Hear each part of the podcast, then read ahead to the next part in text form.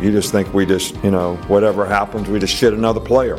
Hi, and everything's going to be perfect. All of our fans think that. You all think that. That's what you write about. You don't want to be here. There's a specific reason. Not really, you know, I, I think we did a poor job recruiting. If guys are coming in and immediately walking out the door because it was something different than what they thought it would be. And we lied to them during recruiting or we, we sold them on a dream that wasn't true. Is we want to be a big, fast, dominating, aggressive, relentless football team that nobody in the SEC wants to play. Now, that's also second in the West, baby. Yes, sir. Hey, hey, I don't like getting, it's the only time we're ever getting excited about second. From now on, it's first, okay? Yeah. Winning the SEC probably is harder than winning the national championship. Do you know that? So how about the fucking dogs? hey, buddy, this beer's for you, Mike, and cousin Shane.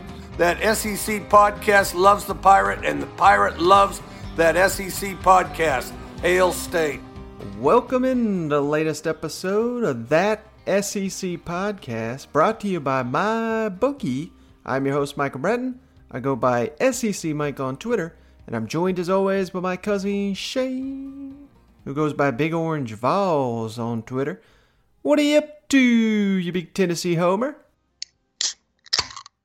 hey, buddy, what's going on? You opened up a cold one. What you drinking this time, Mm. cousin Shane? All right, Mike. Here we are.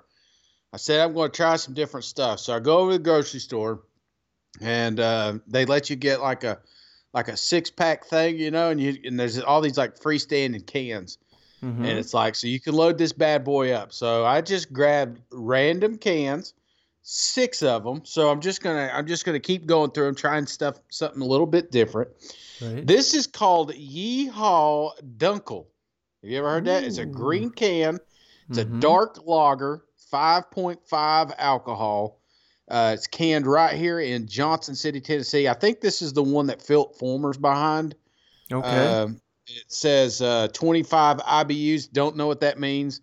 World Beer Cup Bronze Award. So just like Phil, you know, we're not quite first place, but you know, we're bronze. So it's it's a dark brew, man. I'll tell you what, it's it's got a little hit to it. I'll tell you that. Yeah, no, that's great. I'm I'm glad you're broadening your horizons there. That's what I have done myself and never looked back, man. Once I seen all the wonderful beers that are out there, you know, I'd, hey, if you hand me a silver bullet, that's all we got in the in the fridge. I'll kill them right there with you. But more often than not, I'm going with the more craftier type beers. And like I said, I've it's opened my horizons to uh, all the great beers that are out there.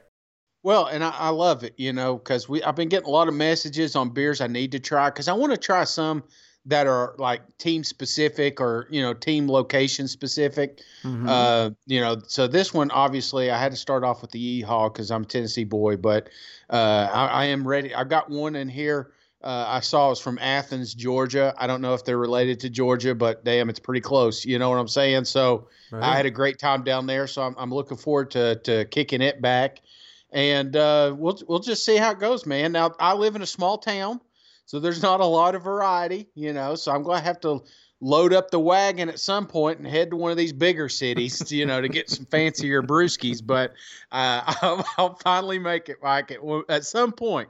I, I will definitely try to get. So if you got recommendations, yeah, shoot them at us. We got a ton of them in our reviews that to to try out. So uh, I'm looking forward to trying some new alcohol, Mike. Hey, well, speaking of trying something new, Shane, cousin Shane nailed his lock of the week, didn't he? Yeah, buddy. I was a little nervous. I was a little nervous, man. We, I, I put my money, uh, for those that didn't catch it, on the Arkansas State game. Now, unfortunately, they lost, so I'm I'm a little lost here with the the Grim Reaper of the picks. I don't know if it's because I because I picked Arkansas State. Now they lost, so I have some Arkansas fans upset that I picked them. But gambling wise, you know, I mean, I was doing the point spread and I made it. So this is I'm one and zero, buddy. I I I did some good picks. You you picked against Army. Whoa! Don't get me started on that game, Mike. Yeah, for So anybody I- that missed it, I believe Army won that game against MTSU 45 to nothing. That's right.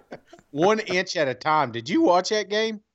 No, I actually didn't. Oh, dude, I mean, it was painful at times.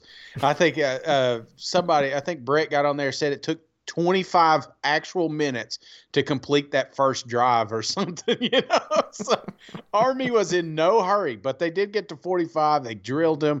And I just love that college football's on TV, man. I ain't gonna lie. Even though it was Arkansas State, Memphis, I was a little nervous, man. They're fumbling the ball. They're leaving Memphis guys wide open in the in the end zone. I was like, what the hell? But in the back of my mind, I'm like, oh baby, it's here, college football. I love it. I soaked it up.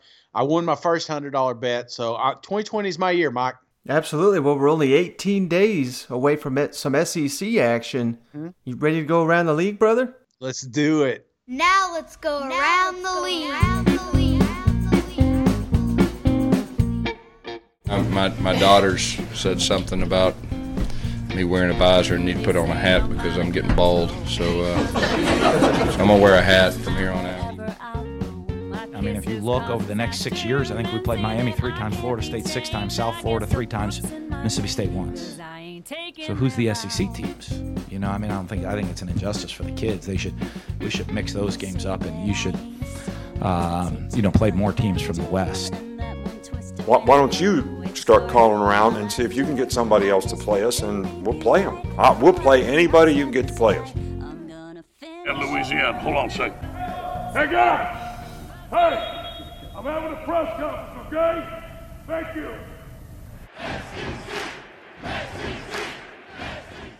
All right, we got to start with the big news out of Tennessee. We don't have any clips for this one or anything, but uh, you know this kind of made national headlines here because Tennessee was supposed to scrimmage over the weekend. We got tons of scrimmages to get to, but we're going to start here in Knoxville because Jeremy Pruitt announced that 44 players unable to practice over the weekend and they only had 30 some odd players to use on offense and this is all because of the uh, coronavirus obviously now he did make it very clear they only have about seven or eight positive tests but the thing that really gets you and this is something mm-hmm. we've been you know, talking about. You test positive for corona, you're out 10 days. Yep. But if you're around someone that does, potentially, you got to sit out for 14 because of the, the quarantine and they got to, you know, make sure you didn't get it. And if you did, then you, you got to be in isolation. So, I mean, my God, we're talking here, like I said, 18 days away and who yeah. knows how long these guys are going to be out but you know it's not the end of the world because basically auburn had this same deal about a week ago and they they already scrimmaged over the weekend so mm-hmm. it's not doom and gloom by any means but i mean this is the reality of this crazy season when we just don't know who's going to be available and who's getting reps right now i mean hell this could you know i, I don't believe jarrett guarantano was any of these players but i'm just using him as an example imagine he's out for two weeks here during camp. I mean, we don't even know if he's going to be the, able to start. And I mean, that goes yeah. across the board here. You know what? Well, Mike, twofold. First off, the media freaking loved this, of course. You know, this was their baby. Made it all the way up to ESPN. They just couldn't wait to get this damn news out. But that's the nature of the beast. But I did want I was curious, is this more a Knoxville thing? I mean, the 10 day deal, and is this uh, is this area specific, or are they only following guidelines? Are, are they like uniformed across all SEC teams? Do you know? Uh, you, you're talking about 10 days or 14 days out and stuff like that? Right, right. I'm just thinking. That's set by the SEC. Okay. And uh, even Auburn, they extended theirs to 17 days out. So wow. some are a little bit even more stricter than these here at Tennessee. But um, yeah, so basically, these are standards being set by the SEC. Yeah, it just seems like if you were positive, they'd isolate you. Mm-hmm. and then they would test you. And if you're not, I, I mean, I guess it's really nobody knows how this damn thing works. So I, I guess this is what they're going to do. But okay, so I'm a little discouraged by that, just a little bit. But then on the other hand, I think we're throwing out all the record books here, Mike. I mean, 2020, whatever happens, happens. Okay, there's going to be there. There may be weeks that you're going to have a depleted roster, but you're still going to have a football team that can play. And I think when it gets to the end of the season, you've even made mention you think the winner's going to have two losses. It may be because of one of these this type of situation where a player gets the virus and, and you know some others have to get isolated because of it. But the, the, the I mean, the joy of it is, I don't want to say joy because I'm not wishing any harm on any of the students or anything like that. But it's like everybody's going through the same thing. So there may be a week that it may be a disadvantage for you, and it may make the team the teams a little bit more even. It may make the ball games better if some of these players aren't. It's just we're just appreciating the sport in 2020. So we're throwing out the record books. Ever 2020 will always have an asterisk beside it forever. So let's just enjoy the game. Let's enjoy and if and keep the kids safe. And this this is what we got to do. This is what we got to do. Uh, it wouldn't surprise me if we don't have a couple, you know, forfeits later later this season. I hate to say it, but I mean this this was an eye opener for me that it it could be feasible that they don't have a large enough roster to compete one week. Mm-hmm. Yeah, and I'm glad you said that because you know, of course, we're hoping and praying that no one gets you know seriously injured or anything, and or or you know sick. And I've not heard of a single player being hospitalized. Mm-hmm. I've not heard of a single player having this heart condition that everyone's afraid of. They've said for anyone that missed it, the NFL released, you know, they've done like 50,000 tests, and everyone that has COVID, they've not had a single heart issue. So that issue may be overblown at the at this point, but that doesn't mean it's you know there's zero percent chance that it can happen. But like you were saying there, I mean, I think this just makes this season more exciting because mm-hmm. we don't know. Alabama could get every single vote to win the SEC but that don't mean it's going to happen. You know what I mean? Yeah. And, and, all the hype with Florida and Georgia, and I mean, who knows what's going to happen? So we're hoping that everyone is healthy and everyone gets to play every game, but we just don't know going into this one. So it makes it to where I think if you're a team like an Auburn, like a South Carolina, maybe a Mississippi State, I mean, go down the list, Tennessee included – no one may be saying at this point you're going to win the SEC, but that don't mean it's not going to happen in this mm-hmm. particular mm-hmm. year because you might be the one that gets lucky with all this corona stuff or or however it works out, you know what? Absolutely. And that's that's exactly what I'm thinking, Mike, you know. This this may even the playing field a few games and uh, you hate to see it, but think about it. Your roster gets jumbled around, and, and now you're going to get to see younger talent earlier because the red shirt, you know, they don't burn it this season. So you don't have to feel restricted.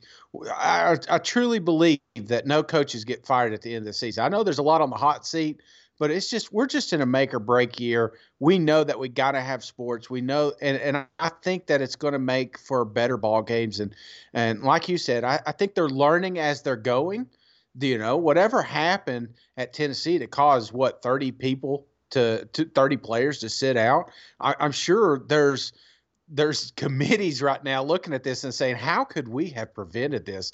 What can we do to make sure that if we do have a positive, that it doesn't affect everybody, you know, whether it be practicing in smaller groups and maybe, you know, uh, it's a little harder when you got these scrimmages and stuff. So I just, I don't know. I we're, we're definitely learning as we're going. Uh, this is big for Tennessee that it happened in the offseason. It didn't happen in a week that we're playing Georgia or Alabama. Thank God, you know. But uh, it's it's it's something that we're learning as we go. And and I, I'm not. I at first it blew my mind. I was negative about it, but then spin zone Shane, you know, I tried to stay positive, and the positive thing is they're doing everything possible to keep football going. And if that requires some of these kids getting to sit out because they were near somebody, then that's what we'll do.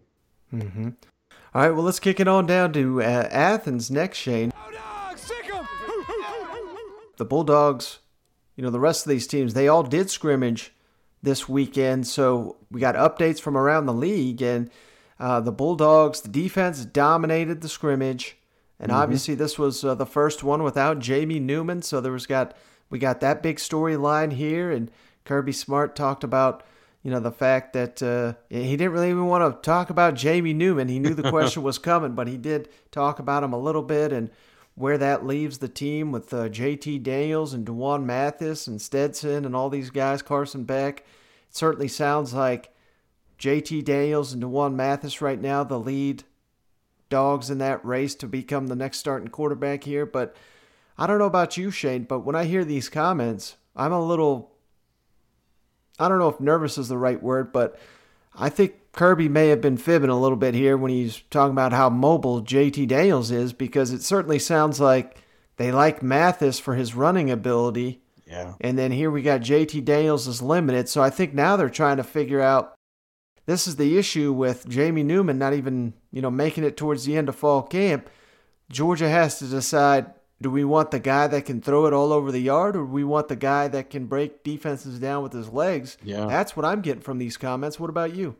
Yeah, I, I think I'm kind of get the same thing. It's like he's at like at a crossroads, and he doesn't know which way they want to move this offense. And it seems to me like he feels like his back's against the wall, like he needs to make a decision soon, which we just discussed. You know, a couple of weeks away, we're going to have some football. So, but he wants whoever it is back there to be ready definitely by week two. So sooner than later, you can't you can't afford to you know kind of pussyfoot around, or next thing you know, uh, you're going to be flip flopping quarterbacks halfway through the season and, and, and, upset with the the situation. So, yeah, I think he's a little nervous, and I could sense a little frustration. Uh, mm-hmm. He is not happy with the Newman deal at all. I think Newman was the guy. Yeah, I think so too, without a doubt. I mean, we've heard so much. Now, like I said, I think JT Daniels got a higher ceiling, and I think he's a, eventually will be go down as the much better college player. But I don't know. I just think they put so much stock into Jamie Newman, and he was all that wasted time, man. All that waste. And a I, lot I of reps say, just lost it. You know. Yeah, I know. That's that's what that's what's eating him up inside was all those first team reps that he just he, he wasted.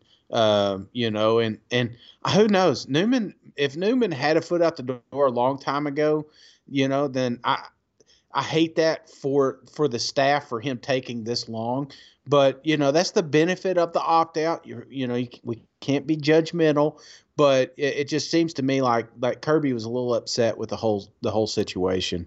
Well, let's kick it over to Kirby real quick here, because I do have one thought that we're not too down on Georgia here, but uh, I think it's kind of interesting, or it's important to note this uh, on the tail end. So let's kick it over to Kirby. Coach, uh, let me uh, just go ahead and get the Jamie Newman stuff out there. We didn't get to, uh, a lot of uh, details from you on that. Just, just wondering. Statement were released. I, I was just going to ask you when you would when the timeline. I mean, when you learned of his decision, kind of, and how that fell into your plans. Yeah, it really irrelevant, not important at this point in time. Uh, we're moving forward, and uh, we respect Jamie. I respect James. He's done a tremendous job. I respect any kid that chooses to opt out. But uh, he came and let me know on, on Tuesday. Um, it was a non-practice day for us. It was actually the day that we went over to the uh, Hunter Holmes uh, Academic Center, and um, he let me know. And then um, I think he announced it on Wednesday. Kirby, uh, do you expect JT to be cleared? Like, what are the chances he gets cleared to play in the Arkansas game? And second part, what is Dwan Mathis? What did he gain last year while he was going through his situation, and where is he right now? First one on JT, I am uh, under the assumption that's going to happen, but that is not my decision. Um, obviously, that's the medical decision, and you know he's cleared to practice, which for quarterbacks is unique because out there uh, getting hit every day. They're they're non-contact. Um, so you know we expect him to be cleared by the first game, but that's not a complete certainty. I know Ron feels confident that he's far enough post-op and he's got enough strength um, in his leg to be in a good position to to be able to play. Um, but that's going to boil down to uh, Ron and our doctors making that call. As far as Dwan, you know, the, the advantage that he got is that he got to go on the scout team a lot because once he was not medically cleared, and if you remember, he wasn't really cleared to do anything until past May. So it was we were kind of in the dark on whether or not he was going to. We had to go to like six NFL doctors to look at the scans and see the healing um, in his skull to be able to clear him. And during that time of last season, he was getting all the reps, you know, against the scout team, which is really helpful because you get to feel the rush. You know, you got one of the best defenses in the country coming at you um, with a you know makeshift offensive line a lot of times on the scout team, and so you feel that pressure and you get to go in there and compete. He got to take a lot of reps uh, in regards to that, but um, he is in a little bit different system. So that, that that's you know it's not like he's in the same system he was in last year. Uh, yeah, coach. Um, I guess I just ask you, you know, what changes? I know last week you said that you, you had four four or five guys and you had to cut it down. I mean, what what changes now that Newman's moved on as far as your offense? And then I guess I just I haven't heard much about the tight ends yet, McKitty and uh, Washington. You shed some insight on them. Yeah, not a lot changed in regards to the quarterback. Like I said, I mean, Jamie obviously wasn't there this week, and he was the last. Uh, so the reps went to really three guys and then Stetson uh, in the practices that weren't there. We, we, it's it's not hard for us in practice to give four guys reps because we do what we call two spot. You know, we're able to get um, maybe the ones and threes or ones and freshmen, and then twos and fours work. Um, the quality of that work may not be equal because the quality of the, uh, the, the, the age and the experience of the players isn't balanced. But the quarterbacks get a lot of work in practice. In a scrimmage, there's not but one quarterback on the field at a time.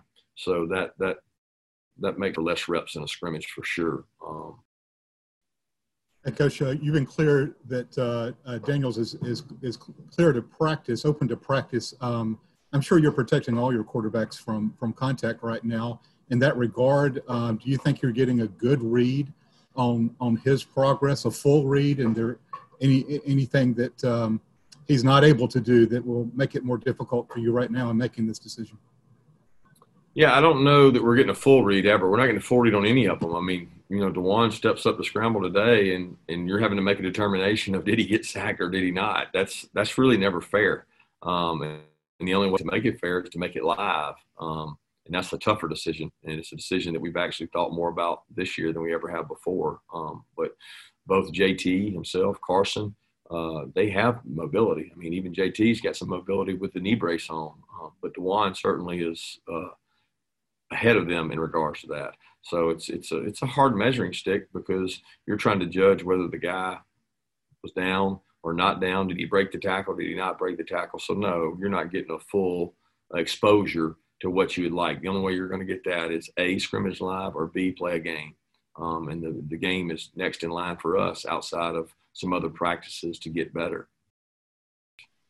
Kirby, Kirby if I understood regarding the, regarding the quarterbacks, um, obviously a lot of questions about this, but what do you need to see from those guys to for one to separate himself? Is there a common thread of something they all need to get better at so that they can kind of step up and be the I mean, you want them to move the offense and score points. I know that's easier said than done, but um, you know, it, it, there's a catch twenty two here. If you're going to call plays designed for a certain quarterback, you know, and you've got certain styles that maybe you know Jamie Carson or Dewan are all different quarterbacks right now we're trying to figure out what they can do. So to only call certain things that maybe fit Dewan or just fit Jamie or just fit Carson, that's not right. You're trying to, to find out what he can and can't do. Sometimes I don't know what you can't do until I call it to see if you can do it. Uh, and we're still trying we're still trying to figure out exactly what that is. We're in that stage instead of just being okay. This guy has these plays. This guy has these plays. That's not ever good because we don't know what they can and can't do, and they don't get better unless they get to do them. So we're in a growth stage in regards to that. And the good news is we got a lot of work to do mentally um, in preparation to get ready for the first game, but also to get our offense kind of in sync in rhythm to be able to hit things in rhythm. You know, one aspect of this thing where they're talking about splitting the reps and everything and going up against this dominant Georgia defense. Mm-hmm.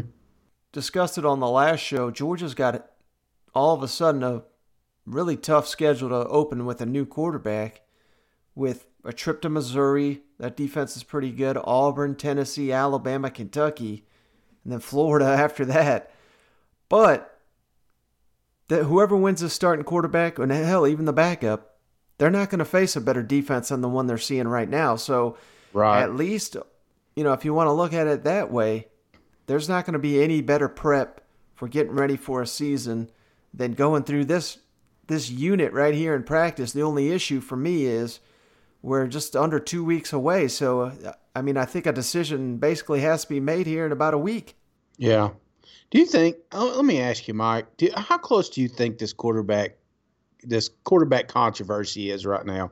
Do you? I mean, do you think it's more that JT's JT may not get cleared, or do you think it's actually Dewan is really making a push? Because I'm I'm reading a lot of stuff that says that Mathis is the guy. That uh, you know, a lot of people are thinking JT, you know, had a chance, but because of his injury and stuff, that Mathis has a has, has a shot of taking over that quarterback room. Uh, how close do you think this battle is? You know, I think it's hundred percent if JT Daniels was ready to go, he'd be the starting quarterback. Mm-hmm. But that adds to the issue because we don't know you know, if if he's going to be 100% by September 26th. So how much reps do we give him?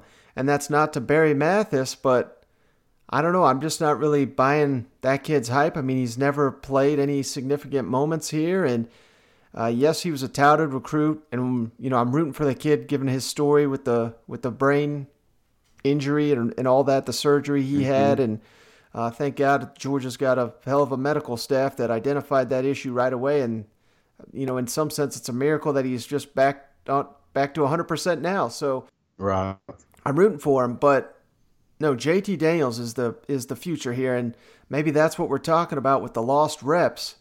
If you're giving them to Mathis now, I mean, I think you're kind of potentially limiting how good this Georgia team can be because you're not giving JT Daniels the reps. But Right. that's where that fine line is because if he can't go 100%, what's the, what's the point of giving him the reps? So, I mean, this is almost like a nightmare situation here because I think they, they had it situated where Jamie Newman could be your starter for the first month, month and a half, and if he falters, that would have just given JT Daniels that much more time to get in into shape.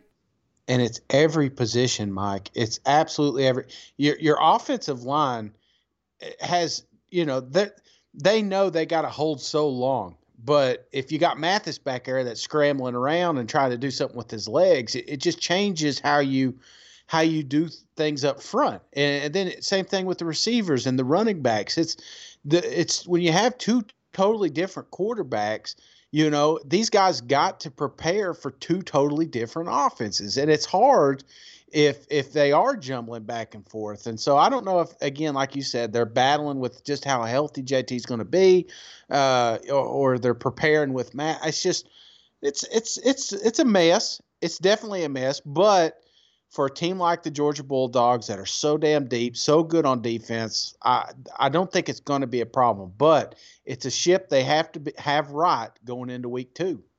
hmm Yeah, without a doubt. All right, let's skip on down to Auburn. Get ready, Toomer's corner. Auburn's coming to roll you. Final score: Auburn 48, Alabama 45. where the Tigers they held a scrimmage over the weekend, and uh, great news shared by Gus Malzahn: zero COVID positives, two tests in a row, and you know just like ten, well, unlike Tennessee, but uh, they were affected quite a bit like Tennessee. They had to shut practice down at one point last week. Tennessee never they didn't have to shut down practice, so that's a key difference there. But you know I think it's a good example that uh, you can go from a tenuous situation to getting it solved pretty quick. So that's great news, and they had no injuries in the scrimmage. Another great news there for Auburn, but they did lose some depth here because Coynis Miller, projected starter on that defensive line, he left the program. And Gus, you know, typical when a guy leaves Gus, he he don't want to talk about him. He's gone. We wish him well. I mean, he he wishes everybody well. That that's the you couldn't you don't even Mhm. have to ask him. You know that's what he's gonna Yeah. say. But in addition to that, I mean, it sounds like Bo Nix is really coming along in this Auburn offense. So you gotta like that.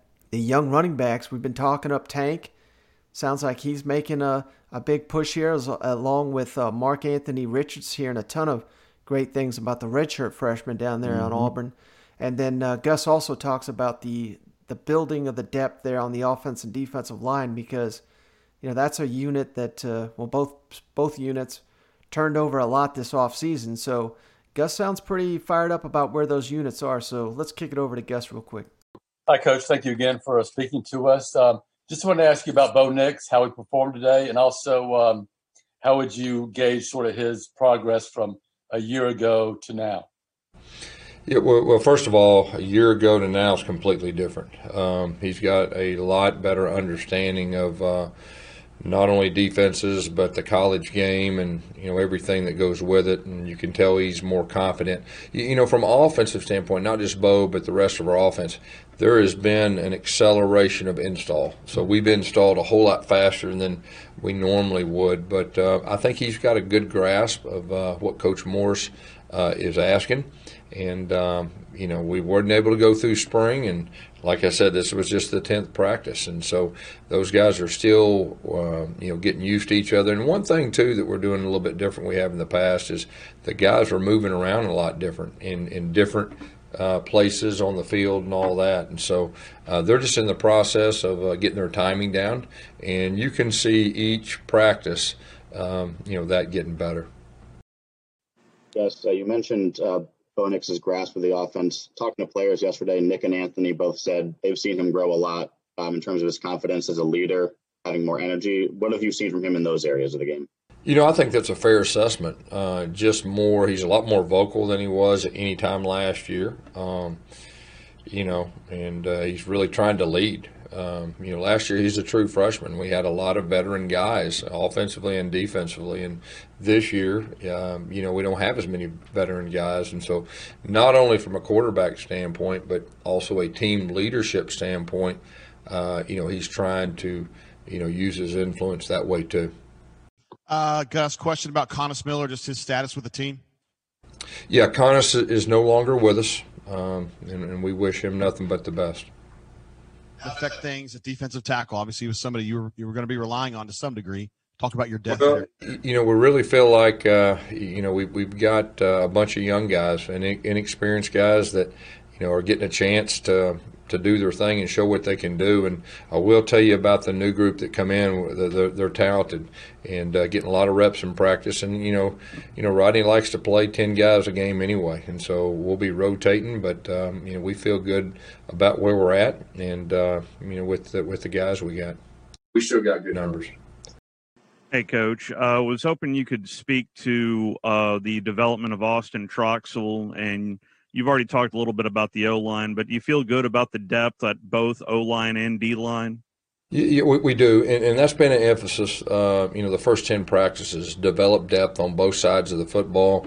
Um, there's been some really good competition. Uh, you know, we're trying to be more physical than we have any fall camp. You know, just by the live reps about just going good on good with inside and half line and team run and, and a lot of hookups too. And so just getting these guys experience on the run and uh, really at an accelerated pace. But I will say this: we, we've got a lot of good options uh, on both sides of the football, and it's just a matter of coming together. And that's why we're out there practicing. And like I said, the good thing is we got 15 more before we play our first game. And uh, Austin Troxell, yeah, yeah. Austin's a guy that uh, you know he he's got game experience. Matter of fact, he's got some big game experience, and he's just getting back to you know trusting that knee, and you know every day you know you can see that uh, he's more and more confident with it. Yeah, can you talk about the uh, young running backs, Mark Antony Richards and Tank Bigsby, how they're doing, and big picture with the uh, running backs as a group, or what are you seeing from them? Yeah, first of all, those first two, uh, I will tell you this: both of them have uh, playmaking ability, um, and they can they can create big plays. We've seen that uh, throughout practice. Both those guys can catch the ball of the backfield, which you know that's been one of Chad's emphasis. You know, get the ball more in the passing game to our running backs, which I you know told you earlier. There was an 80 yard touchdown reception for Shivers. Um, so those two guys are getting experience. They're learning every day, and uh, you know, just the overall running back room, I think Cadillac is really impressed, um, you know, with the group as a whole, with just, uh, you know, their attitude, their work ethic. Um, right now, he's rotating a lot of them. I know Shivers has has, has went went with the ones. DJ has went with the ones um, quite a bit too, but he likes the overall depth uh, that he has in the room. All right, Shane. So I think this is basically what you want to be hearing you know, when you're talking about Bo Nix here, he's got to become more of a vocal leader. The the offense has got to be, you know, we know it's Chad Morris's offense, but Bo Nix has got to be like that field general. Whereas last year, you know, I go back and watch these games, and Gus is having to, I don't want to say hold his hand, but I mean, he's basically got to run him through every little thing and a lot of looking over to the sidelines and all this. And, I don't know. I think we gotta we've got to see that next step from Bo Nix. I've been saying it all off season, and I know this is just talk, but at least there at Auburn, it's I get the sense that that's what, that's what they're getting out of Bo Nix right now. Mike, are we sleeping on the Auburn Tigers? I've been thinking about this a lot lately, and you know, you sent me these clips earlier, and I was listening to confidence of Gus, and I don't know if I'm just buying into the snake oil or if, or do they have something here? I mean, I'm convinced that Bo Nix is extremely better than he was last year. I mean, a significant better. So if if that's the case, just think about how great this offense will be with those receivers and this running back crew. Uh, Mhm. You know, we we talked up the defense last year. I really, I still, I, even though they lost a lot of talent to the to NFL, I still think this this this defense doesn't fall back as much as people are expecting. Is is Auburn the dark horse? Are are they are they the LSU of last year? I mean, possibly because that was. I mean, we're saying it's kind of the similar things about LSU last year. You know, the reworked offensive line mm-hmm. that was a big issue. You know, they haven't been able to solve the quarterback. You know, there was plenty of people. Hell, it was even Jordan Jordan Rodgers for I know LSU fans haven't forgot, but I mean, right before the season started, basically said, "Well, Joe Burrow can't play. I've I've seen it. You know, he's got nothing." Yeah. I mean, you're hearing the same things about Bo Nix, so you know you might be onto something there. It, it's still for me. That's kind of why I wanted to include these comments about the offense and defensive line because I think that's what's going to determine the fate of the Auburn Tigers this year. And losing a guy just- like Coynis Miller is not going to help that. You know. But but he again, he's quick to put how much depth they have. Like the, I mean, just think about the luxury of being able to rotate ten defensive linemen in. That you know what I'm saying? It's just how deep. I mean, you look at these recruiting classes; they're loaded with talent. The you know a lot of young talent, but they still got plenty of it around there. Uh, I, I think they got a one of the best linebackers in the crew in the in the country uh, with Pappoe. Yeah, I, I think I don't know. I the more the the more I'm listening, and even the Chad Morris, and I know a lot of Arkansas fans may want to turn this off, but I'm telling you right now, Chad Morris was one of the best hires that Coach Malzahn could have done because now it releases him from the offense. And it sounds to me, the more clippings I'm hearing, is that this legitimately is Coach Morris's baby. And that gives Malzahn more opportunity to be diligent around the entire team, not just the offense, but the defense side of the ball. I just I don't know. I'm buying in. I'm buying into this this little hype. You think about it last year, what? They lose two games? Is that it? I mean, think about it. They lost to who did they lose to last year, Mike? They lost to uh, Florida, LSU, and they lost to LSU, Florida. and Georgia. Oh shit, they did lose to The, Georgia. most of those games. I mean, the Florida game was. I don't want to Florida call it was lops- early. Yeah, I, I don't want to even say it was lopsided. It was a 11 point game, but hell, they they were the closest to beating LSU, Mhm. and they were losing most of the game against Georgia, but they had a late rally, only lost by seven. So, Right. yeah, I mean, they played with the best of the best last year, no doubt about it. Yeah. So I'm just, I don't know. I don't think they're getting enough respect. And don't forget, I mean, uh, clearly Auburn fans know this, but Bo Nix was a five star quarterback, one of the top prospects in the nation. Mm-hmm. I don't think he necessarily displayed that last year, but I didn't see any. I get just so confused when people say he sucks. I mean, imagine walking in day one, true freshman, and winning the job, and he Exactly. did win. He won SEC Freshman of the Year. I don't necessarily think he deserved that, but he wasn't far off from it. I mean, I, he probably would have been second or third for me. So yeah, if he if he takes that step, Auburn's going to be right there all year long, without a doubt. And I think he can be progressive. You, you, saw- I mean, you saw it from the Florida game, just how rattled he got down there at the swamp to when he was playing Alabama. It was night and day.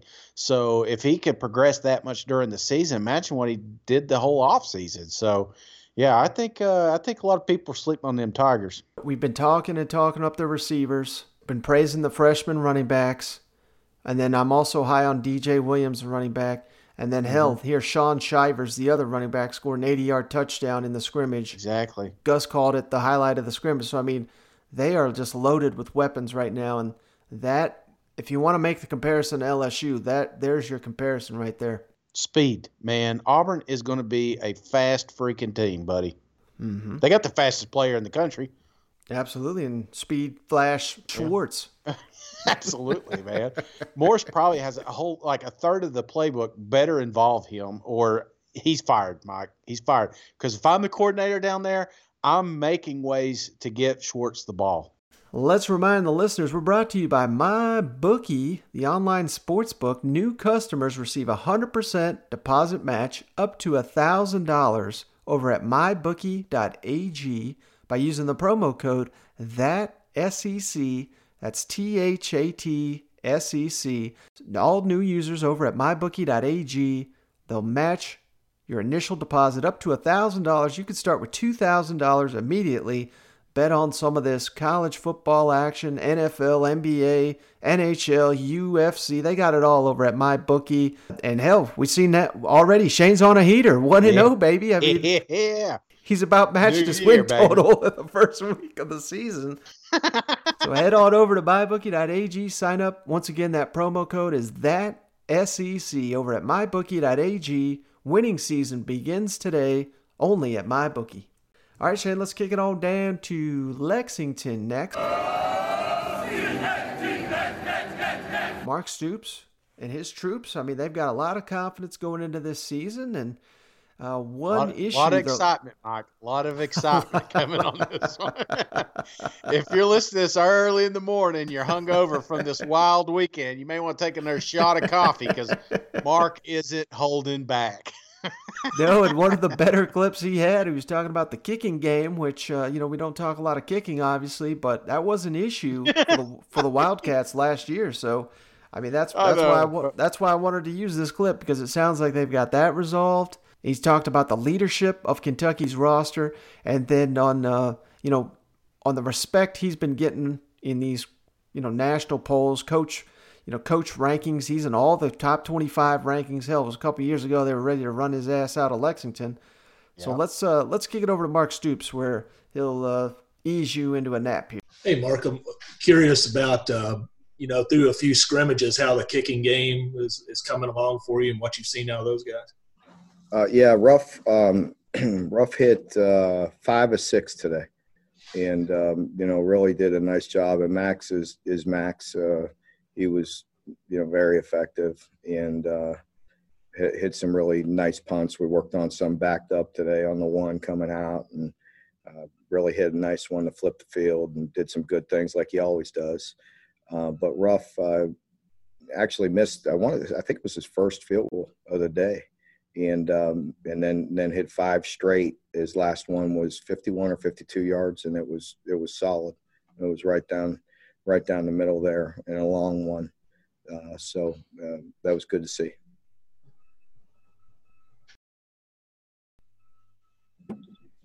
Coach, when the uh, workouts began during the pandemic, you talked about trying to maintain the protocols that you need to be safe, and you talked about needing leadership from your veteran players in more than just your usual way. How would you describe the leadership you've gotten from your veteran players in, in such an unusual time? Um, yeah, it's it's a good good point and good question, and and something we constantly work on. And uh, thank goodness, as, you know, I've been uh, grinding that up hard and working on that very, you know, put a lot of time and effort into that for years. And uh, it's very important on a year like uh, this year. And uh, that was one of the uh, talking points after practice today was to continue uh, to grow and to have the leaders lead because uh, you know just certain things like you know just team bonding and spending time i can't get the whole team in a meeting room we do zooms and they're in they're in breakout rooms so their coaches are in there and there and there's some communication going on that way but it's very difficult for me not to be able to spend that time that i normally would in a team meeting and individually with the players just being around each other more spending time and and uh, growing and grow you know continuing to build those personal relationships that are, that are so important. You know if you if you go back to last year and early in the years and the struggles we had and um, you know i remember going into a staff meeting and and really uh, you know putting a lot of emphasis back on the, the team and and the, the the behaviors and the relationships. And uh, you know it's, it's it's certainly helped us down the stretch. And and right now not being able to do a lot of the things that we normally do uh, with the continuity and the team building and, and the relationships with our players um, you know there there there has to be some awareness to that and that's what I brought attention to the to the leaders and to the team uh, to make a conscious effort uh, to to extend themselves to teammates and people that they would normally do and uh, spend time with each other because it's hard to get in big groups. So it's a great question. It's a great point, and I think it's going to be important uh, to football teams uh, throughout this year. Mark, a lot of these national publications have been putting out these rankings of college football coaches, and you're moving up that leaderboard. And I know from a personal standpoint, you don't pay much attention to those, but it is important in recruiting. So I was hoping you could just comment on your thoughts on your positioning in, in some of those rankings. Um, you know, John, you, you want your program to be recognized for the growth that you have and the improvements uh, that you've made, you know, over the years. And, and really that's what's important is just, uh, you know, the brand and, and the national recognition of your program, not so much individually. Um, it's just like the, the preseason rankings and things. If we listen to that, we wouldn't have done the things we've been doing. So we're really concentrating on ourselves and, you know, constantly trying to grow the program. And, and certainly some of that helps. Uh, again, from a program standpoint, uh, the individual things um, really don't put any any stock in that whatsoever. I just continue to try to do, you know, what I'm gonna do. I'm gonna try to put my head down, go to work, and and and grow this program and get better each and every day. And that really is the the mentality, without being too much of a cliche. But uh, it's uh, bring the lunch pail, go to work, get the program better, and and uh, you know, because if you're down and out, nobody's going to feel sorry for you. And uh, things are going good, you better keep things in check and constantly try to improve. So we always try to keep an even kill perspective around here. Hey, and uh, right as we're recording this too, Shane, I wanted to give uh, a little update. This is some breaking news here. So it's not official, but uh, apparently Mark Stoops has said that uh, they expect to hear news on Joey Gatewood soon and the expectation is he's going to be cleared. Now, again, that's not a he's not officially been cleared, but, But Stoops he's a quarterback. says yes, exactly. Decision expected soon. So more good news could be coming to Kentucky for that Week One matchup against Auburn. But uh, hey, man, this is just more of what we've been saying all all off season. For those that have been paying attention, Kentucky is on a roll here heading into the year, and it seems like there's a lot of quiet confidence in Lexington. Kentucky Wildcats are a winning program. They have been for several years now. And I think not only the fans catching on, but now the entire SEC's catching on. And we're starting to see these lists come out. And we're starting to see the coaches get poached. They they tried to do it last season, and don't Mhm. think if Kentucky has a great year this year, they won't do it again next season. Let me ask you, Mike, because Yes, I st- I'm starting to think Kentucky's starting to take their football team serious. It mm-hmm. took them a while. It's always been a basketball school. It felt like they could do anything and everything they want. But lately, it does feel like the athletics department is really buying into coach. You could see it with the contract they gave him. Do you think a winning program, if I mean, if they're pull out six, seven, eight wins this year, not saying that's going to happen, but if they have a great season, is Coach Stoops in Kentucky next year, or I mean, because it feels to me like he's teetering. Like this could be a I'm going to be in Kentucky the rest of my life job, or it feels like it still could in the back of my mind. And and you know, Wildcat fans may want to turn this off, but is is it, it also feels a little bit like a stepping stone. So I mean, we saw it with the Florida State buzz last year. Is this if they have a great season? Is is Mark? Let me ask you: Is Mark a coach at Kentucky in five years? I would lean towards yes, but the only thing that makes me hesitant Yeah. is if a program comes along that is consistently in the national championship hunt Mm-hmm. and they offer him because outside of that and I'm not I don't know I just don't know if Kentucky is ever going to be a national title contender but Mhm. hell I and maybe I should say you know consistently maybe that's the the proper way to say that because hell they they basically were 2 years ago Right. and they look to have a really good team here. You win the SEC, you're going to be in the college football playoff. So I'm Mhm. not I'm not saying Kentucky can't get there, but can they consistently do it with Florida, Georgia, Tennessee, South Carolina, Missouri? I'm not going to mention Vanderbilt, but the rest of those teams in that division can they consistently do it? I don't know, but you know, here's the thing: Kentucky has given him, I think, the greatest contract in college football, the entire Mm-hmm. country. I mean, he's not the highest paid guy, but he's in the top 20. He's got a contract that if he wins seven games, his contract automatically gets an extension. If he wins 10 games, he automatically gets a two year extension. I mean, what's sweeter than that? They've built up the facilities for him. Mhm. They've they've added a commitment to uh, just keeping his staff in place. I mean, we just saw that with Vince Marrow. I mean, seems like every day in offseason, people trying to hire Right. coach and and they step up to the plate and they deliver.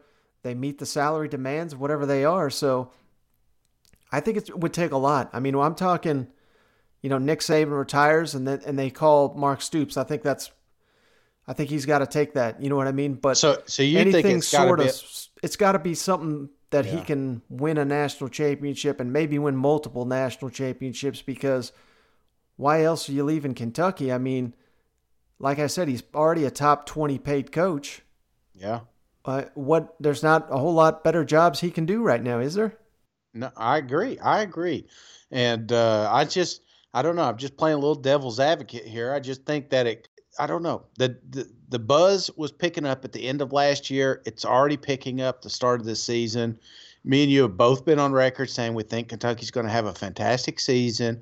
And opposite of the hot seat, man, it's always the talk about the next job. And I just wondering, is uh, if is is this a forever home or do they make a, a larger commitment? I know it's hard to do with the one year, two year thing, but uh, who's to say they don't make him a top 15 or a top, you know, 10 coach? I don't know what they plan Mhm. on doing, but the more commitment they they show to Coach Stoops, I think the the larger commitment that these recruits are going to have coming to to Lexington to play football, and you're starting to see it with the recruiting classes. So. Uh, they're definitely going in the right direction. I just I feel like something's going to go get to a head here, and Mhm. they're either going to have to go all in or or move on because I I really just I do think he's one of the better coaches in the country. Mm-hmm. And that's the beauty of college football. I mean, you stay long enough, they build statue of you, they name the stadium after you. So that's right. He could potentially have a long lasting legacy there in Lexington. All right. Well, uh, speaking of having a legacy, let's jump on down to Starkville,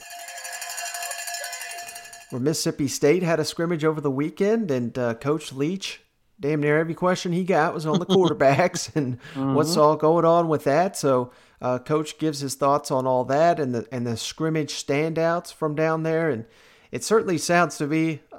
You know, we like to have fun with Mike Leach, but it does sound to me like maybe he doesn't know everyone's name yet. and that I'm goes thinking. to what uh, Coach Lane Kiffin was talking about. This guy's on the beach half the time, but uh, you know, when asked for standouts, he'll, he'll name a position or position group or something like that. So I just think it was funny, but uh, kind of like I hinted at last week during the uh, the freshman, I put the quarterback Will Rogers on there. Garrett Shrader, it sounds like, is running third with the quarterbacks. As I you know, tried to tell you guys that's what was going on. But uh, let's kick it over to Mike Leach, who talks about the scrimmage, the latest scrimmage here at Mississippi State.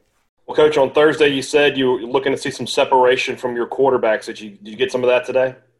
Uh, I thought KJ had a really good day today. I thought uh, uh, Will did an admirable job as far as uh, a lot of times a freshman goes out there first scrimmage, they'll flinch a little, but he came out of it fast. I thought he did some good things, and uh, uh, and that you know I thought uh, you know the others I thought were competitive. You know they can line up and uh, and play to a point. I thought those those two had the best scrimmage.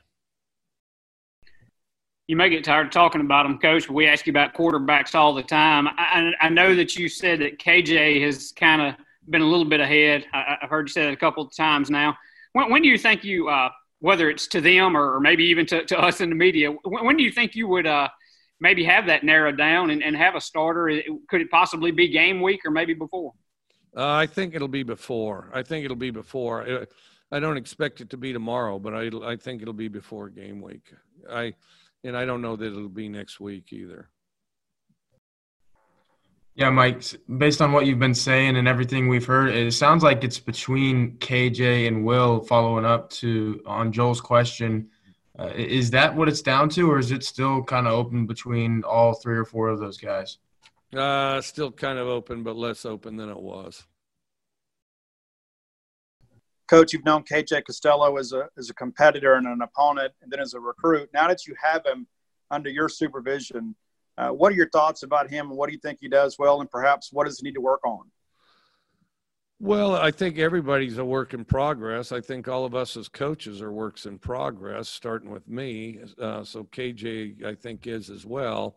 Uh, I think his his strengths are, um, you know, he's a student of the game. I think uh, the other thing is, is he's the same guy every snap. He's not a guy that gets rattled, uh, and so then I think that creates a level of stability with the offense. Uh, he's accurate. He can throw it a long ways downfield.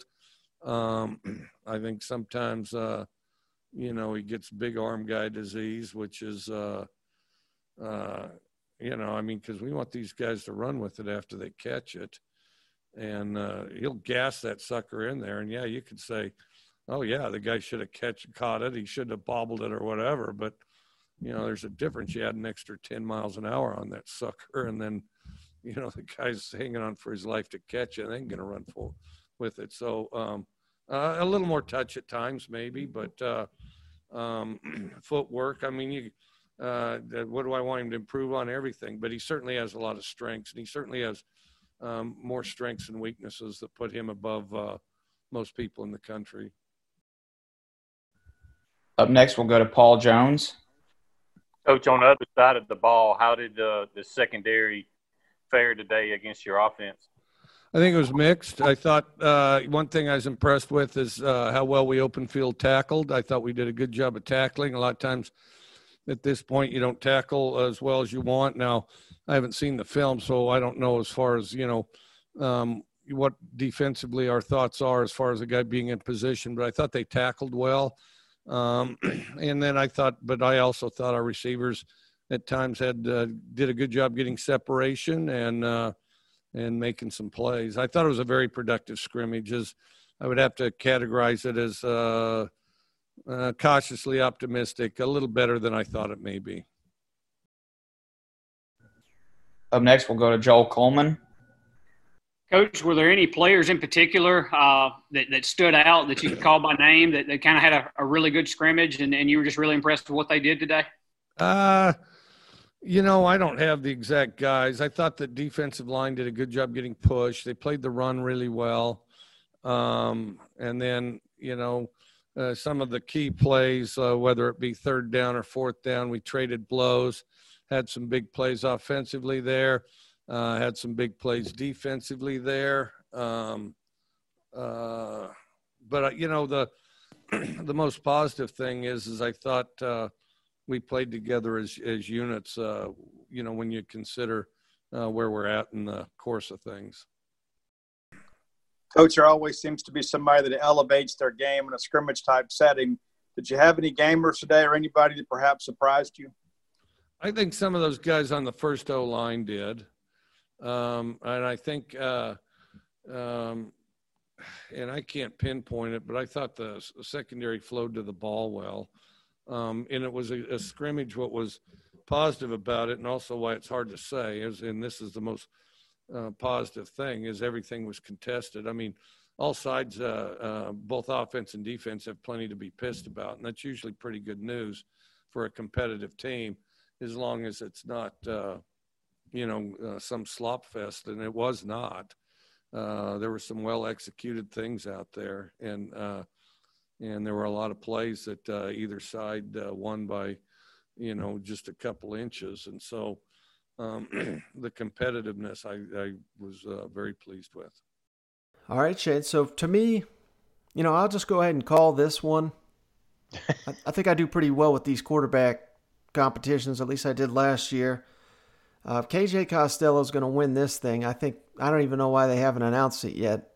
Mm-hmm you know they're just delaying, I guess, just to make sure that uh, you know you keep the competition going. Coach Leach is big on that, but Will Rogers sounds like he's going to make an impact for this football team at some point, like I said. But you know, it sounds like he's pretty fired up about uh, just the level of competition down there at Mississippi State in his first training camp. Don't you think? Yeah, I love it, man. He clearly doesn't know anybody past those two quarterbacks. So, uh, what's that uh, big guy? Yeah, the guy with the visor. Yeah, come over here. I just, I don't know. He's like me, man. I'm, I'm the worst at names. That's why I create nicknames for people. So if I see it, she's like buddy or pal or brother. You know, it's just whatever. I, I've, I got all these nicknames for them. So uh, I'm just terrible at names. So I, I, I don't blame you, Coach Leach. What matters is we do want to know who the quarterback is, and I think you're right. I think it is KJ, and uh, I think it's interesting just how quick Will's moved up the list. So that's that's a positive. I mean, if I'm a Mississippi State fan, I'm thinking. Hell yeah, man. This is the guy that we want to be the quarterback. And now he's not going to be rushed into it. And who knows, later in the season, wouldn't surprise me if you start seeing Will on the field a little bit more. Yeah, and I think this also speaks to the fact that Mike Leach, as if we need this needed to be said, he knows what he's doing when it comes to identifying quarterbacks. He saw this guy when he was at Washington State, couldn't get him to leave the state of Mississippi because obviously Mississippi State offer was there. You're going to play in the SEC over playing in the Washington State any day of the week. But now he gets to coach this kid, and you know this is kind of what Gardner Minshew told us, Shane. You know this is a a simplistic offense. Not to say it's overly simple. I mean, there's a reason they throw for a thousand yards every game. I mean, they know how to use matchups to their advantages, but he knows how to relay it to these quarterbacks, get them up to speed quickly. And I think this is just the, the first of a long line of Mike Leach signees that are going to come in and, and be ready to play and even be ready to play year one if need be. And uh, it, like you said, I'm I'm pretty fired up if I'm a Mississippi State fan. I know Garrett Shrader's a popular guy here, and and this doesn't necessarily mean it's the end of his time there or anything, but uh, hell, if anything, it tells you that you got three quality quarterbacks on this roster. Yeah, well, think about it, Mike. You know, when you were playing NCAA and you're going pop line, trying to get this recruit, you couldn't get him, and he went to some other school, and then you get, you're like, well, maybe I should just go to that school again. so Coach Lee said, I, I I know exactly what I got in the quarterback here. So I don't know. I just I love that when you got a guy that is a quarterback whisperer and it, you already have somebody on that team that he's been wanting to have at his school. I, I just I think that just speaks volumes. And now you see, man, he's already at the, the, second spot and pushing KJ for a starting spot. So that's that's the kind of buzz you want to you want to get out of fall camp or uh, you know camp here. Mm-hmm. All right, let's skip it on down to Fayetteville next, Woo pig. where the Arkansas Razorbacks also had a scrimmage this weekend, and uh, Sam Pittman recapped it here with the media. It's, it certainly sounds like the defense won the day here, and I think that's probably, you know, these head coaches always sound conflicted when they're sharing these news because if somebody wins it, that means the other side lost it. But I think that's kind of where you'd want to be if you're Arkansas because sounds like the offense was the star of the first scrimmage. Now we got the mm-hmm. defense kind of coming back the second one, maybe a little bit more balance. But uh, Sam Pittman sounded a little disappointed in his quarterbacks. Uh, but I really liked his comments here on basically the uh, the losing mentality. He's seeing less and less of it each day. I think that's huge for the Razorbacks. And then I've tried to comment on this during the off season, but you know, as bad as Arkansas has been in the past couple of years, it's been their special teams that is the worst unit of them all.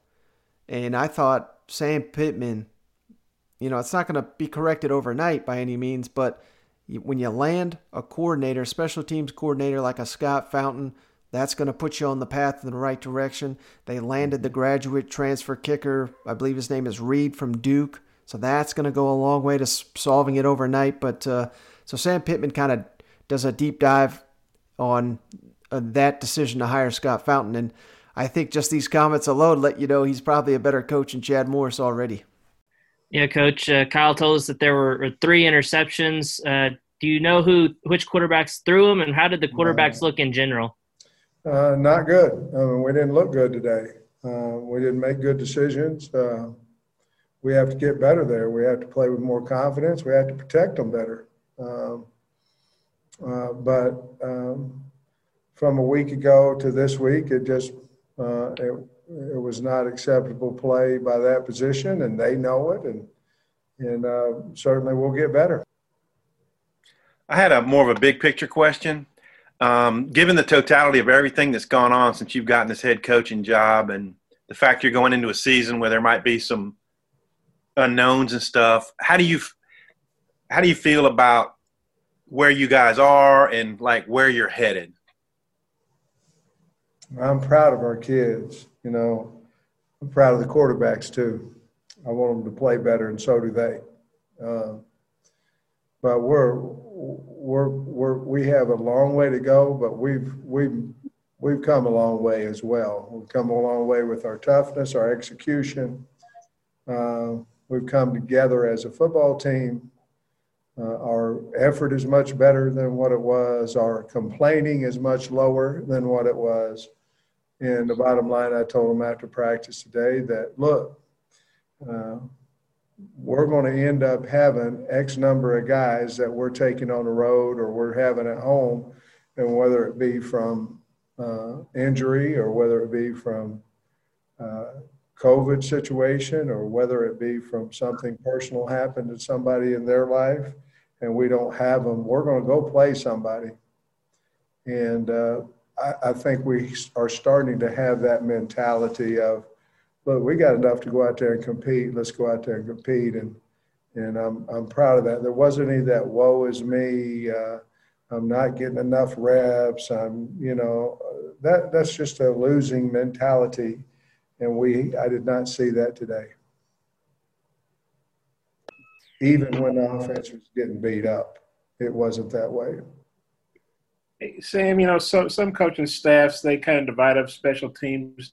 These some have a coordinator. You have a coordinator. Um, what was it about? Uh, I guess uh, Coach Fowler made you decide to bring him with you. What kind of job do you think he's doing, and what's your philosophy on special teams as far as you know uh, emphasis? Well, first of all, I think Scott Fountain is as good a coordinator as there is in America, and I really do. I mean, I do. He was the first guy I offered the job to. Uh, second of all, I mean, you can lose or win games strictly. Be even, even if your special teams better than theirs, you can win it, and I believe that. And I, I, and I believe that if you don't have a coordinator in charge of it, then why would you have an offensive coordinator? Just let four guys go out there and figure out who's calling the plays. That just doesn't make any sense to me.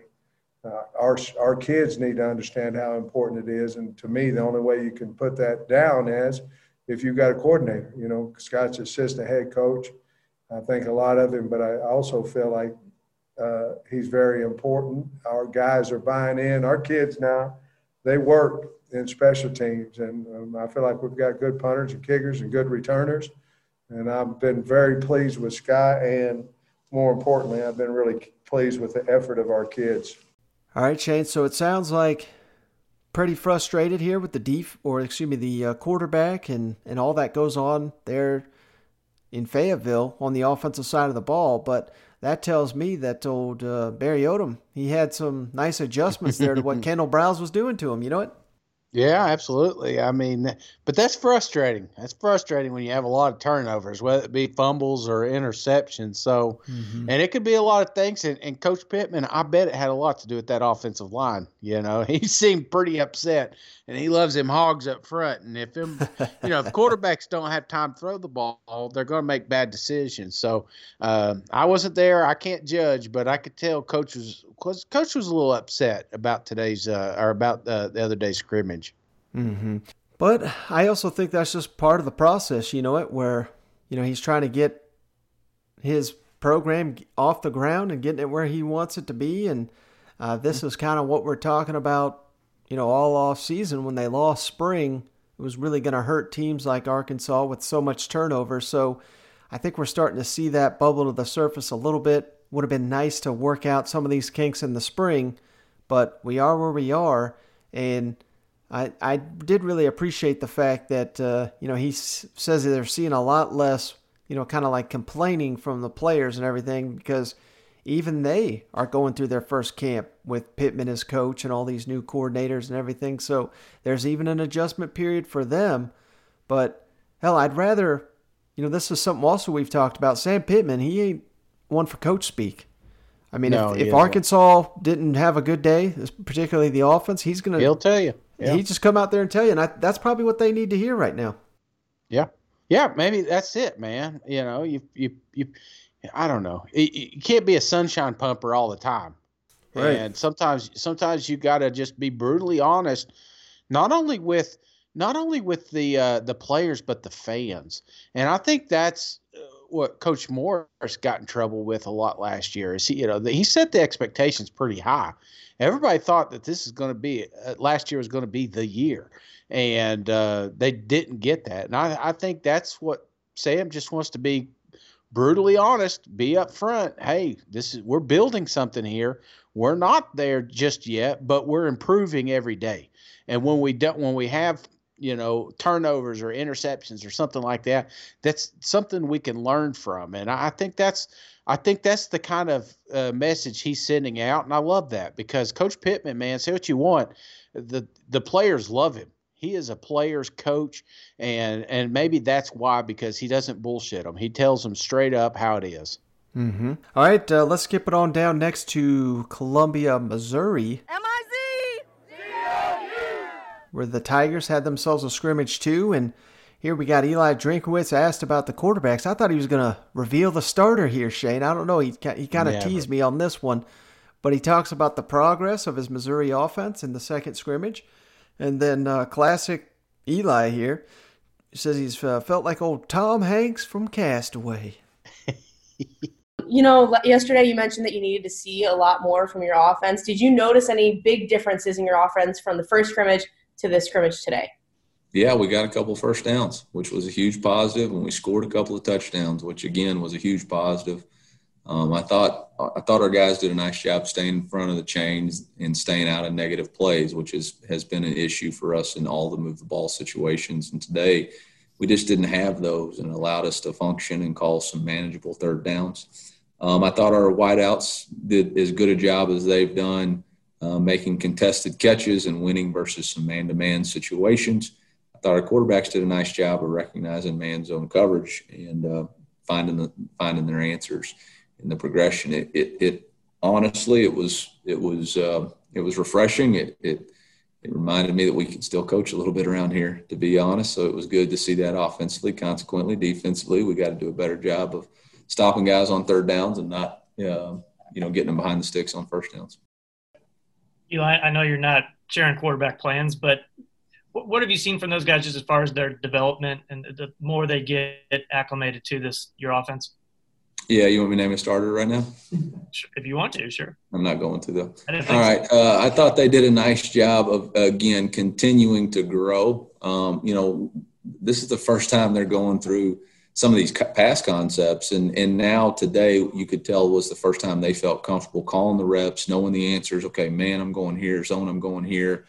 Uh, it's progression. I'm working through all this. This is this is the look I want this play, and and so they're growing. Um, you know, a couple of them made some plays scrambling today, which was really nice. That's an, an added dimension uh, that you always got to have is your ability to escape, and when everybody's covered, you're not, which uh, is big for us.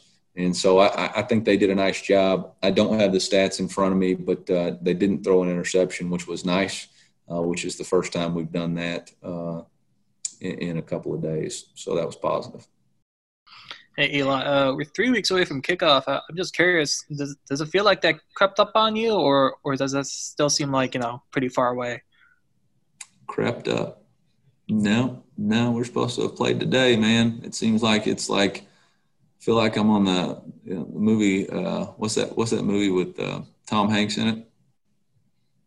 And he was on the island. And he can't get off. He keeps trying. Castaway. I feel like Castaway. We can't. We can't quite get to that game yet. Every time I think we're close, the waves throw me back on the beach. So no, I mean, not not not creeping up on anybody. All right, Shane. So there you have it from Coach Drinkwitz. It certainly sounds like uh, you know the offense is getting a little bit better there, and that's you know again it's, it's similar to you know the Arkansas where one side of the ball struggles one scrimmage, then they bounce back the next. That that's what you're just gonna see under these first year head coaches. Uh, but uh, I thought this was at least a pretty entertaining here interview here from Coach Drinkwitz. Well, I was trying to figure out the movie, you know, and he was like, you know, the Tom Hanks movie. And I was like, well, that doesn't really narrow it down, man. You're gonna have to give me something else. Big? I don't know what's going on. so, uh, Castaway, I get that, and, I feel that. I that that's a perfect analogy. We we're, we're we we built this raft. We see it. It's ready to go, and we're getting there. And then they keep pushing it back. Those waves get big. That makes sense to me, Mike. But I feel like there's a clearing up ahead. I think Coach knows it too. And, and of course, I love how he plays coy with the quarterback situation. That's that's perfect. If you're going to do coach speak, be fun at it. Don't just be you know, predictable and usual. So Eli is still bringing out the Hawaiian shirt attitude, and I love it. Yeah, even at the beginning of this presser, hell, maybe I'll just throw in the clips here, but he's asking the media guys, you know, because these are all over Zoom, so that you can do it from wherever. He's asking them, "What bar are you at? Or you at you at the beach? What you drinking?" He's asking them what beers they're drinking and everything. So, yeah, I mean, All right, last stop around the league here, Shay. Let's jump to the other Columbia, Columbia, South Carolina, where Will Muschamp recapped uh, the Gamecock scrimmage here.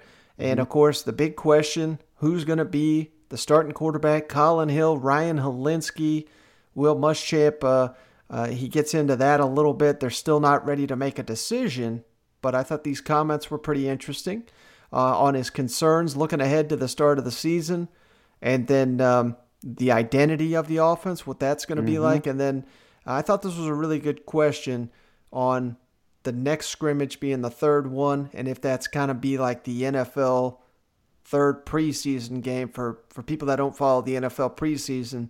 I mean, the first one's a joke, the 4th Mhm. one's a joke, and it's that third one where you really define who your starters are. So that's kind of what uh, Will Muschamp said is going to be the case for his camp here.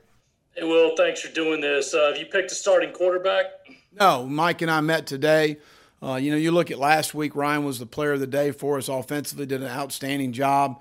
Uh, you know, we, we had some discussion about uh, player of the day offensively, and Collin was uh, Saturday. I mean, did a really nice job. Uh, so, again, we got a great battle going on. It's making each other better, making our football team better. And we'll, we'll, we're going to let it go go again this week and, and make a decision hopefully next week. Well, since we don't have an opportunity to be able to see you guys practice at all, I mean, what can you tell about uh, what can you tell us about Collin and what he brings to that quarterback position, and then also what have you seen from Ryan being able to grow from year one to year two?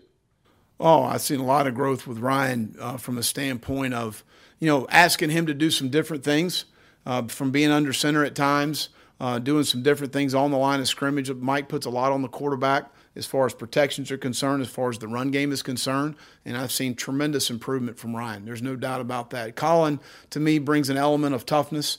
Uh, because of what he's been through, he's got some mental toughness about him. I think that's very well respected through our football team. Uh, you know, obviously we've talked about his arm talent, and he's got, uh, you know, he's got a really good arm talent, as does Ryan. You know, they both throw the ball extremely well. But I think, you know, obviously, you know, Collin's uh, understanding of the system, uh, because he's been in it for now for three years, uh, shows up a lot, and as far as his experience is concerned. Hey, Will. Um, I think it was on your call and show you mentioned uh, Ryan having uh, produced a number of explosive plays back in the first scrimmage. Uh, was that something that continued into this scrimmage, and and what about his game has sort of uh allowed him to produce those in these situations? Well, again, uh, Mike does a really good job of creating one-on-one matchups down the field, and um, and Ryan made nice throws. I mean, at the, at the end of the day, and then you got to have some guys from the receiver position, which we have had, that have made nice nice plays in 50-50 balls and been able to go and, and win the battles the, on the 50-50 balls. So that's where a lot of those have showed up. We did have a busted coverage. I want to say two weeks ago we didn't take the wheel route uh, from the backfield. Uh, but it, again, you got to be able to throw and catch, and we were able to do in that situation, which created one of the explosives. Will, um, I know this pra- this whole training camp is spread out a little bit more in comparison to years past. Is it common for you guys, number one, to have a third scrimmage? Well, we will. You know, again, we, haven't talked in terms of how that that'll be structured. I don't know that we're going to go 160 live scrimmage snaps again. Uh, we do need to get on and have some sustained drives on both sides of the ball, on offense and defense, so our guys can get used to playing an 8, 10, 12 play drive and sustaining through that. Um, but but we'll we'll look at Saturday uh, probably after Wednesday's practice to see the things that we feel like and I feel like that we need to work on um, in all three phases. So uh, there will be some scrimmage snaps, um, you know, uh, on Saturday. How much I don't know. Yeah, the reason I asked that, and it seems like you kind of answered it, but it seems like you're going to figure out uh, in terms of what players might play on Saturday. It might be one of those things, kind of like a I don't know, a fourth uh, preseason game for the NFL. If you had to try to make a comparison. Well, I think that would be correct. I do think that there are some things that we know, um, you know, as a team right now that we really need to work on, and that may not uh, project to be in a scrimmage format. Uh, some different things situationally that we need to look at before we start our preparation for our first game. Uh, so we'll continue to, to work through those things this week and then and then see how we structure Saturday. But I was pleased with what we were able to accomplish Saturday night two scrimmages, is there any phase of the game right now that you may have concerns about or may not be exactly where you'd want it to be? Well, I think protection wise, and, and again, I think a little bit it was because of some third down situations that we were in that, you know, our quarterbacks aren't live, uh, but we, we had gotten the quarterback hit a couple times Saturday. Uh, so that's concerning. Uh, there's no question about that. Uh, we need to get Ernest Jones back on the field at linebacker. Uh, that that position concerns you. Um, he has been uh, working out with his pads. We've been moving him around. He's had no contact. He will start back on the 10th, which I believe is Thursday, uh, as far as full time practice with us is concerned. Uh, so he has been moving around. We do think he's in decent shape. Um, we need to do that, but there's some obvious concerns there. Um, so again, those would be the two uh, things that kind of jumped out. You know, I thought we improved our run defense uh, in some spots on Saturday as opposed to our first scrimmage. Uh, you're always nervous with a, a, new specialist. You know, Kai's a freshman, although he's punted well since he's been here. Uh, we, we, there's some concerns, but yeah, I would say there's concerns across the board. Those are the ones that I'm just off the top of my head from watching Saturday scrimmage that concern me. Yeah, well, I guess Mike talked in one of his availabilities about figuring out what you're going to kind of major in offensively, what kind of the bread and butter of it's going to be. Are you any closer to kind of figuring out that identity? And, and if so, where do you kind of see it falling right now? Well, I think, you know, looking at personnel groupings is still uh, working itself out uh, at the receiver position, at the tight end position. Uh, you know, Adam Prentice is going to be a really good fullback for us. There'll be some traditional two back, which he also uh, can play in a wing situation like you would see as a tight end.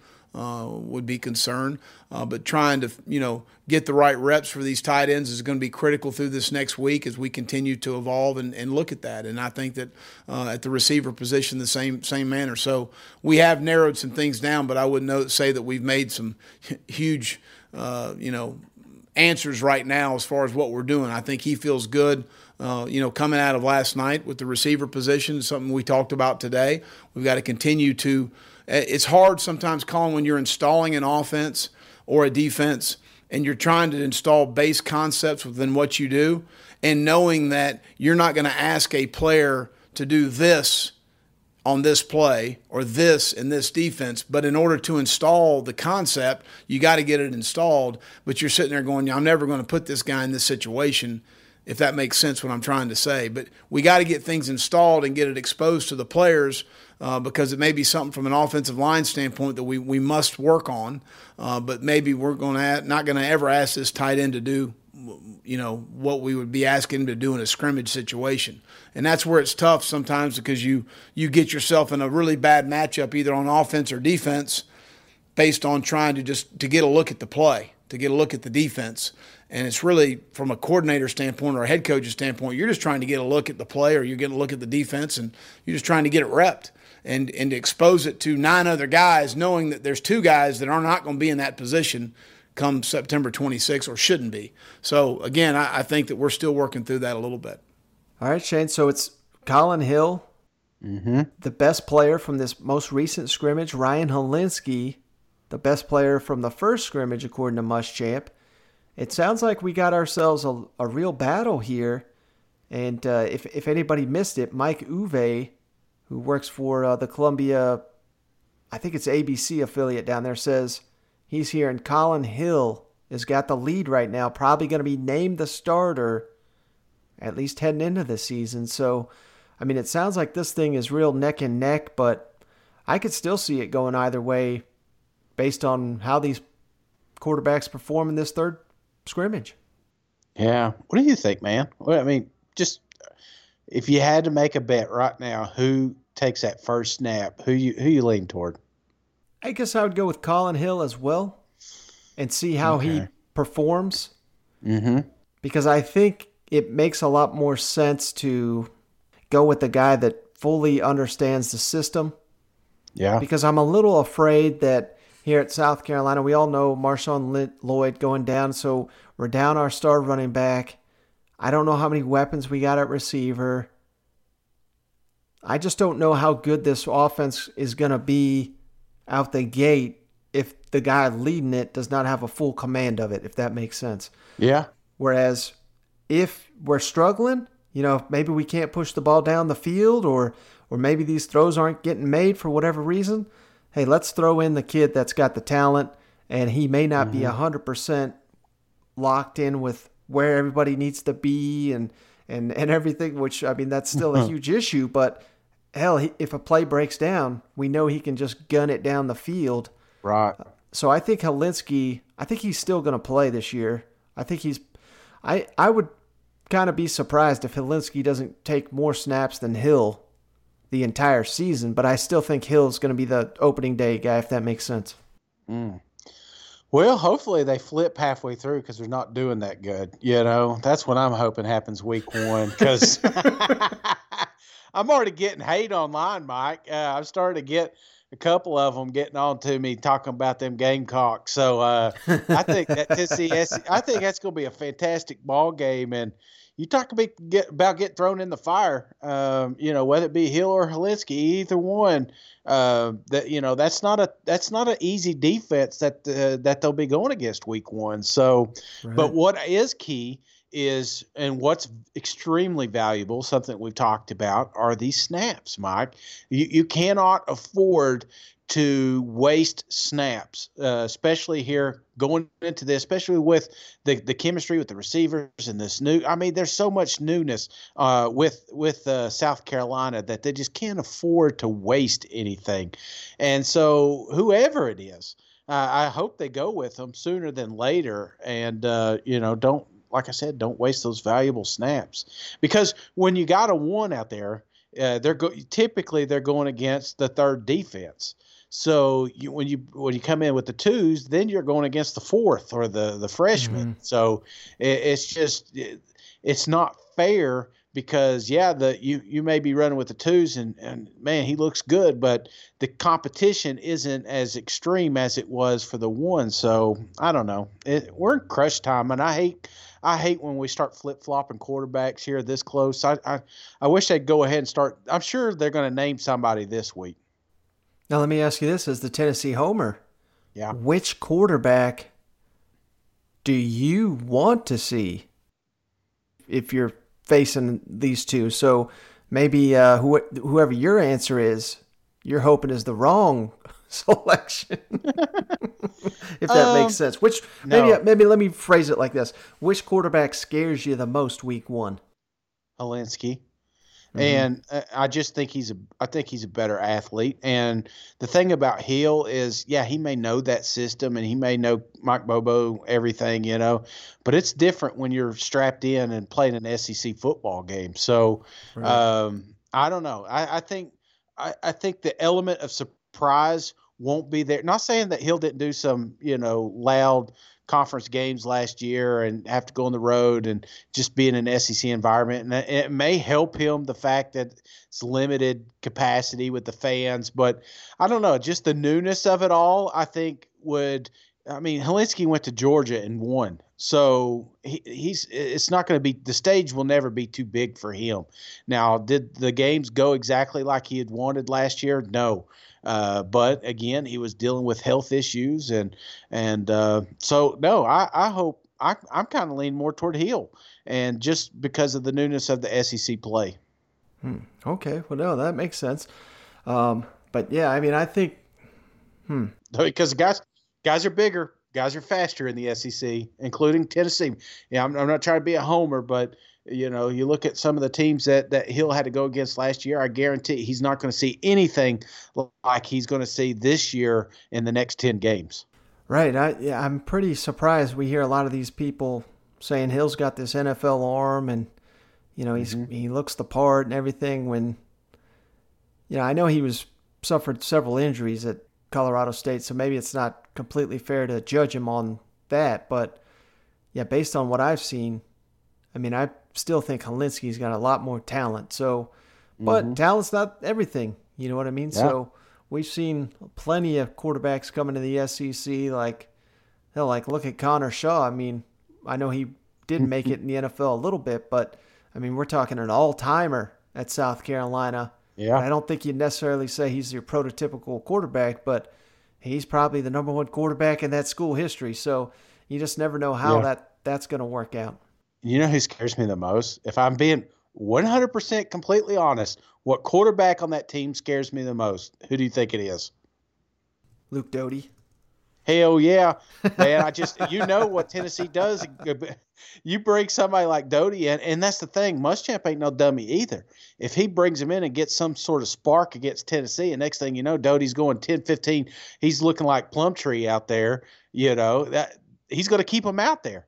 And mm-hmm. here we game script for Hilinski and and Hill. You talking about just flipping the script when you bring Doty in. That's that's what worries me the most is the amount of time and preparation that we've put in for these two quarterbacks, and then it's the third one that comes in there with the four four speed, just jetting it down the sideline. So yeah, that's the one that worries me the most because he will be in there. He will be oh, in. yeah. He'll be in oh. that wild cock formation. oh, he's going to be all over that bad boy. You know, there's no doubt yeah. about it. I mean, uh, we talk about these Tennessee, South Carolina games, how crazy they are. I think um, you know, there's been talk of Kentucky, Auburn, and the yeah. the CBS game, Mississippi State, LSU. You know, those could certainly all be good games, but I just got a feeling this Tennessee South Carolina one's going to be the wildest one. So who knows how it's going to play out. I do too, and, and a lot of it mainly because it happens so early. It's the first game. Uh, there's a lot of uncertainty. Uh, I th- I, you know, you got to even factor in Coach Rocker over there. He knows just about every damn secret we have.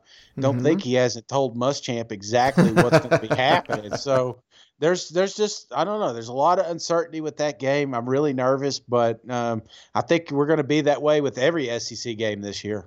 All right, Shane. So we went a little bit long, but uh, we took the the Labor Day off. Wanted to give everybody. We knew people weren't going to be. Most people, Shane and I both had to work, but most people have it off. So we figured give you guys uh, something to listen to on your way back to work here on Tuesday. So, uh, and I'm just fired up to talk about it here. We're right under two weeks, less than two weeks, will be in game week, Shane. I mean, yeah. after all we've been been through this off season, I I can't believe that uh, you know it two weeks, but it it's probably going to feel like 20 years. Like I'm that excited for it. I'm counting down the seconds. You know what?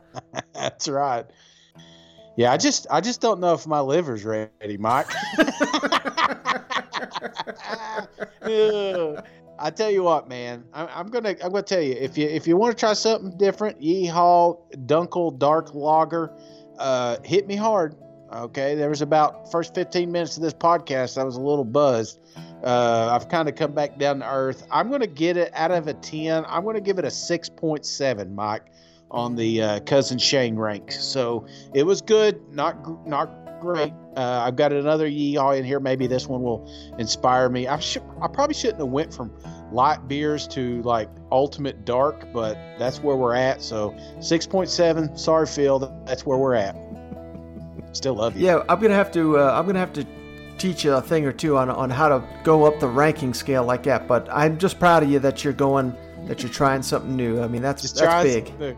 That's it, man. Just right for football. So, Mike, I'm I'm pumped up. Uh, I'm ready to get off here and watch this Navy game. I think that's going to be a hell of a matchup tonight. I I love it.